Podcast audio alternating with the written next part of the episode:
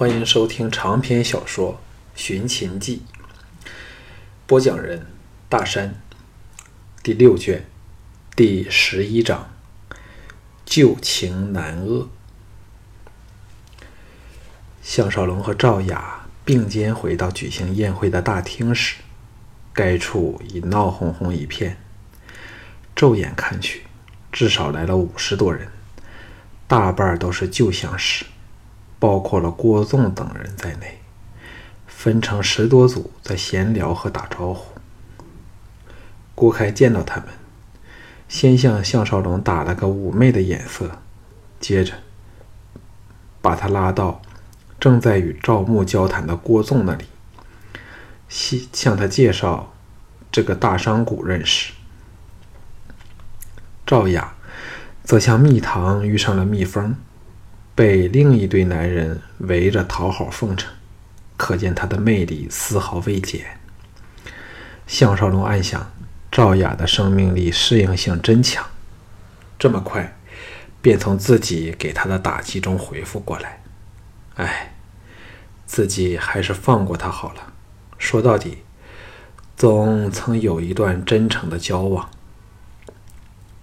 郭纵亲切地说。董先生远道来此，郭某怎也要做个小东道？不知先生明天有没有时间？侯爷和郭大夫当然要做陪客啊。项少龙微笑说：“郭公这么客气，没空都要有空来。”郭纵大喜，与他约定时间。赵雅这时脱身出来，来到项少龙身旁，尚未有机会说话。一个人大笑走过来说：“今天终于见到夫人了。”项少龙别头过去，只见一个年约三十、长相威武英俊的男人大步走过来。此人脚步有力，腰佩长剑，气势慑人之极。赵雅一看到他，美目亮了起来，置项少龙不顾，媚笑说。平山侯这么说，真是折煞妾身了，好像人家是很难才可见到的样子。原来这个人就是韩国此次派来的使节平山侯韩闯，看来颇是个人物。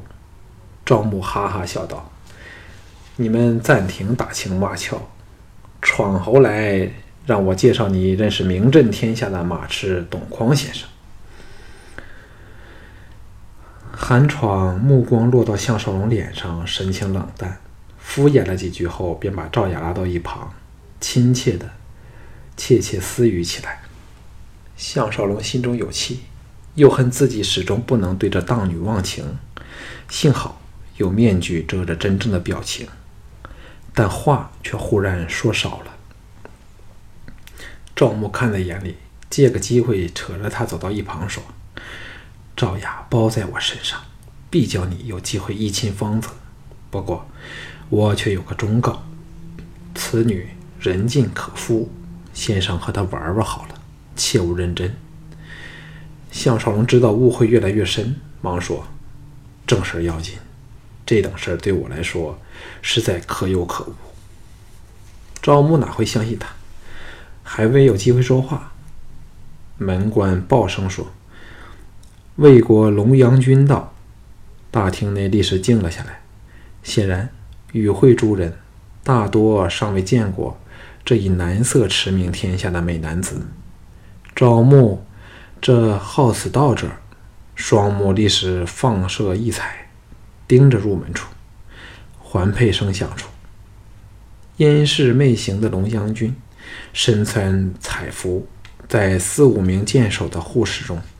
袅袅挪挪走进厅堂来，厅内立时响起了嗡嗡耳语的声音，话题自是离不开这个男妖。赵牧拍了项少龙肩头一下，迎了上去。郭开来到项少龙身旁，低笑说：“世间竟有如此人物，不是精彩之极吗？”岳成也来到他另一边，摇头叹道：“侯爷有的忙喽。”项少龙看看赵牧与龙阳君低低谈浅笑，也是心中叫绝，同时心中警惕。这龙阳君对男人既有兴趣，又特别留心，自己一个不小心，说不定会给他发现破绽，那就糟透了。赵雅的声音在他身后响起，说：“怎样了？看你们目不转睛的样子，是否受不住男色所诱呢？”项少龙无法压下对他与平山侯韩闯那亲切态度的反感，冷哼一声，走了开去。赵雅追到他身旁，娇笑说：“董先生为何神情不悦？是否人家开罪了你呢？”项少龙心中凛然，至此才真正确定对这荡荡女犹有余情，所以忍不住生起了妒忌之心，失了常态，忙收摄心神，停步往他瞧去，微微一笑说：“夫人言重了，夫人有没有做过什么惹鄙人不高兴的事儿，何出此言？”同时想到。赵雅刚才可能是故意半真半假的借寒闯来测试自己对他的心意。赵雅横他一眼说：“那为何人家只说了一句话，董先生就要避开呢？”项少龙知道没法做出解释，索性不用解释，淡淡的说：“我这个人欢喜做什么便做什么，从没有费神去想理由。”赵雅被他的眼睛盯着，心头泛起了既熟悉又迷茫的感觉，而他那种自然的男性霸气更令他芳心软化，悠悠地叹了一口气说：“你这人真的变幻莫测，一时比任何人都温柔，一时又像现在般冰冷无情，叫人不知如何应付你才好。”项少龙这时瞥见赵志伴着赵霸步入场内，加入了赵牧的一组。赵牧则招手唤他过去与龙阳君相见，便向赵雅微微一笑说：“这里已有足够的人令夫人大费心神了，何用把宝贵的精神浪费在我这个粗人身上？看，平山侯又来找你了。”赵雅循他目光望去。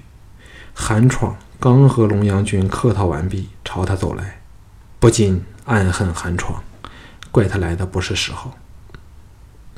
失去了项少龙后，使他感觉到无比的失落和空虚，所以回复了以前勾三搭四的生活方式，希望借别的男人来麻醉和作践自己，以减轻歉疚和思念项少龙的痛苦。可是，总没有人能代替项少龙。这韩闯初来赵国时，他便与他打得火热，过了一小段快乐的光阴。但不久，发觉这个人代替不了项少龙，热情逐渐冷却下来，需要别的新鲜和刺激了。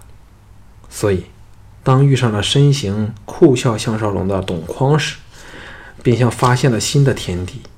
今早。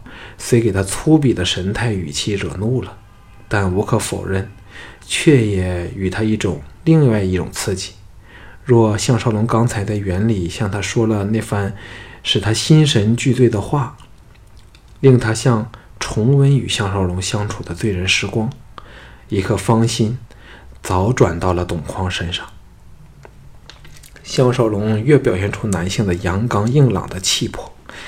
便越使他感到对方是项少龙的化身，所以更为倾倒。在这种情况下，韩闯反成了讨厌的障碍。思索间，韩闯早来到身前，项少龙潇洒一笑，告了个罪，离开两人，朝赵牧和龙阳君等人走去。赵志和龙阳君同时往项少龙望来，项少龙故意改变了步姿，充满了粗豪之态。哑声拱手说：“董匡见拜见龙阳君。”龙阳君的美眸闪过惊异之色，应道：“久仰先生大名，今日得见，幸何如之？”赵志则是瞪大了美目，一顺不顺地瞧着他。赵牧哈哈一笑，把赵霸等几位赵国的大臣逐一为项少龙引荐。龙阳君媚笑说：“先生却是当世豪士，难怪引得我们女儿家个个目不转睛了。”赵志俏脸一红，才知道因这个人酷笑项少龙而失态，垂下俏脸，又狠狠地瞪了龙阳君一眼。